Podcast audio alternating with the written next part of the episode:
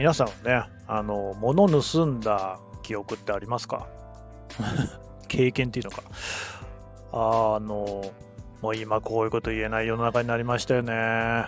多分ね、40年前とかの、ね、話でも時効にならないんだよな。もうそういうことをする人だっていうね、レッテル貼られちゃって、ね、引かれちゃうでしょ？ただまあどうかな物を盗むっていうことがね、私の子供の頃には周りにもありふれていたような感じ。なんかそういうこと言うとあれだな。すごい 治安が悪いみたいな印象。まあ、治安悪か、今よりは絶対悪かったと思いますけどね。なんかもうちょっとね、世の中がさついてたというかね、適当だったというか雑だったというか、はあったと思いますよ。うん。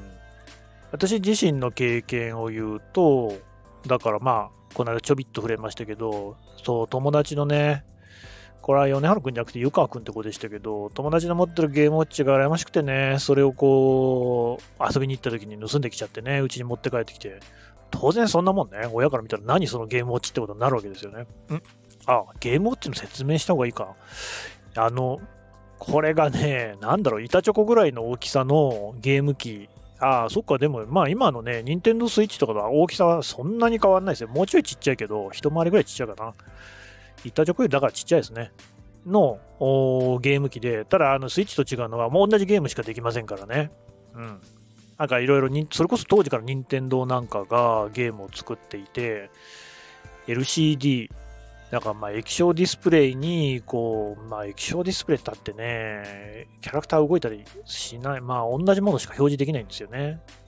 基本モノクロだしね。うん。まあ、あのゲームウォッチ調べれば出てきますんで、調べてみてください。興味ある人はね。はい。で、ゲームウォッチってめちゃくちゃ流行ってて、で、それを僕も欲しかったわけですよ。だけど買ってもらえなくてね、マクドナルドじゃないですけどね、高いんだ、これ。でね、あの、クリスマスのプレゼントに欲しいって言ってね、こう親に頼んだわけですよ。手紙書いたんじゃないですか？サンタさんへなっつってね。うん。で、サンタクロースにこう何頼むっていう時に、やっぱりもうこうゲームウォッチしかないですよ。それ欲しいんだもん。で、私はね、当時一番人気があったドンキーコングのゲームウォッチが欲しいって書きましたね。ドンキーコングって今でもね、あの、任天堂のキャラクターとして出てくると思いますけど、あんま最近主役のゲーム見てないかな。あれはね、もうね、とにかく人気があった。アーケードゲームとしても人気ありましたけどね。ドンキーコングはあの敵なんですよ。えー、だけど、そいつからね、お姫様だっけ？なんか彼女だっけをね、救い出すっていうね。だまあ今でいうクッパみたいなもんですよね。あれの原点というかね。で、マリオをこうね、マリオだったのかあれ。操ってやるっていう。これね、ゲームウォッチ何がすごいって2画面あるんですよ。当時から任天堂はやりますよね。普通のゲームウォッチっていうのはもう本当に板チョコみたいで1画面しかないんだけど、これをね、2画面、蝶つがい付きのね、板チョコみたいになってて、ドアみたいになってるっていうかね、5個ぐっと開けるとね、上の画面っていうのがあって、で、1階と2階みたいにしたりとかね、ちょっとこう高さをね、演出するっていうようなね、2画面分の広さで遊べる。これがね、人気ありましたね。多分値段は6980円とかだったと思いますけど、欲しかったなオレンジ色のね、鈍いオレンジ色の筐体、筐体？うん。でね、で、こいつをね、やっぱりこうみんな持ってるわけですよ。私ないんだ。うん。で、友達にやらせてもらうと面白くてね、これやりたいなっていうことでクリスマスプレゼントにお願いした。で、来たのがね、猫どんどん。知ってますか皆さん？知るわけないよね。猫どんどんっていうゲームがありましてね、まあそれを作ってた人たちのことをディスるつもりはありませんけど、しかし、まあ、明らかに私の欲しいもんじゃないんですよ。私はドンキーコングが欲しいんだから。ね。えー、でね、またこれがね、私知ってんです。ね、クリスマス前に、おもちゃ屋のね、特売チラシが新聞に入ったわけですよ。それ猫どんどん、1980円って。1980円ですよね。6980円多分ね、ゲームウォッチャー定価で、そのドンキーコングなんかはね、しか売ってなかったと思いますから、まあ、そもそも入荷があったのかっていう話でね。これをね、欲しかったのに買ってもらえなかったっていう、この惨めな記憶ね。クリスマス。だから私は本当にね、子供が欲しいって言ったものは、なるべく、そのなんか買ってやるように、あんまケチなことは言ってないつもりなんですけどね、ああいうことは一生覚えてますね。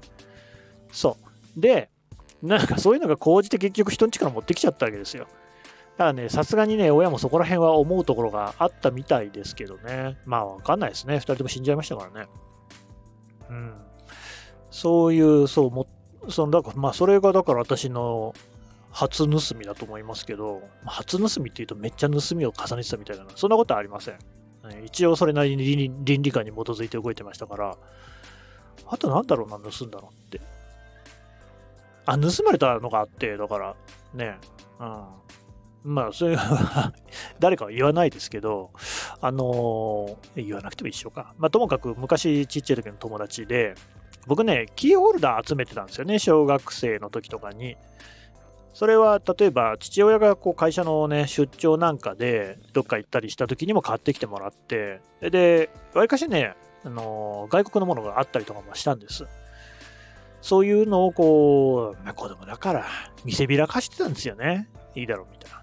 そしたらそれを盗む持ってかれちゃってあないって思ったら盗まれてでもそんなの持ってくのを一緒にそのクソはさっきまで遊んでたあの子に違いないってことになってその子に行ったんですよね。うん、そしたらね、それをね、窓の外にね、ぶん投げてね 下に拾いに行くっていうことありましたけどね。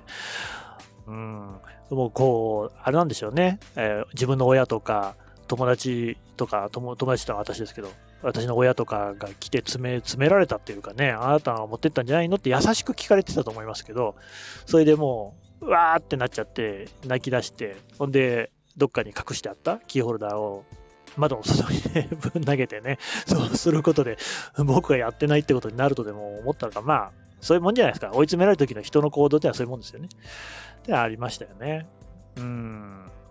まあ、あとはね、これはより生々しいんであんまりこう言わない方がいいかなと思いますけど、言いますと、もうちょい大きくなってから、小学校の4年生、5年生ぐらいかな。当時私はすでに名古屋に引っ越してます。で、父親が死んじゃって名古屋に引っ越して、えー、で、母親は働いてますから、日中はね、おじいちゃん、おばあちゃんのね、家にいたんですね。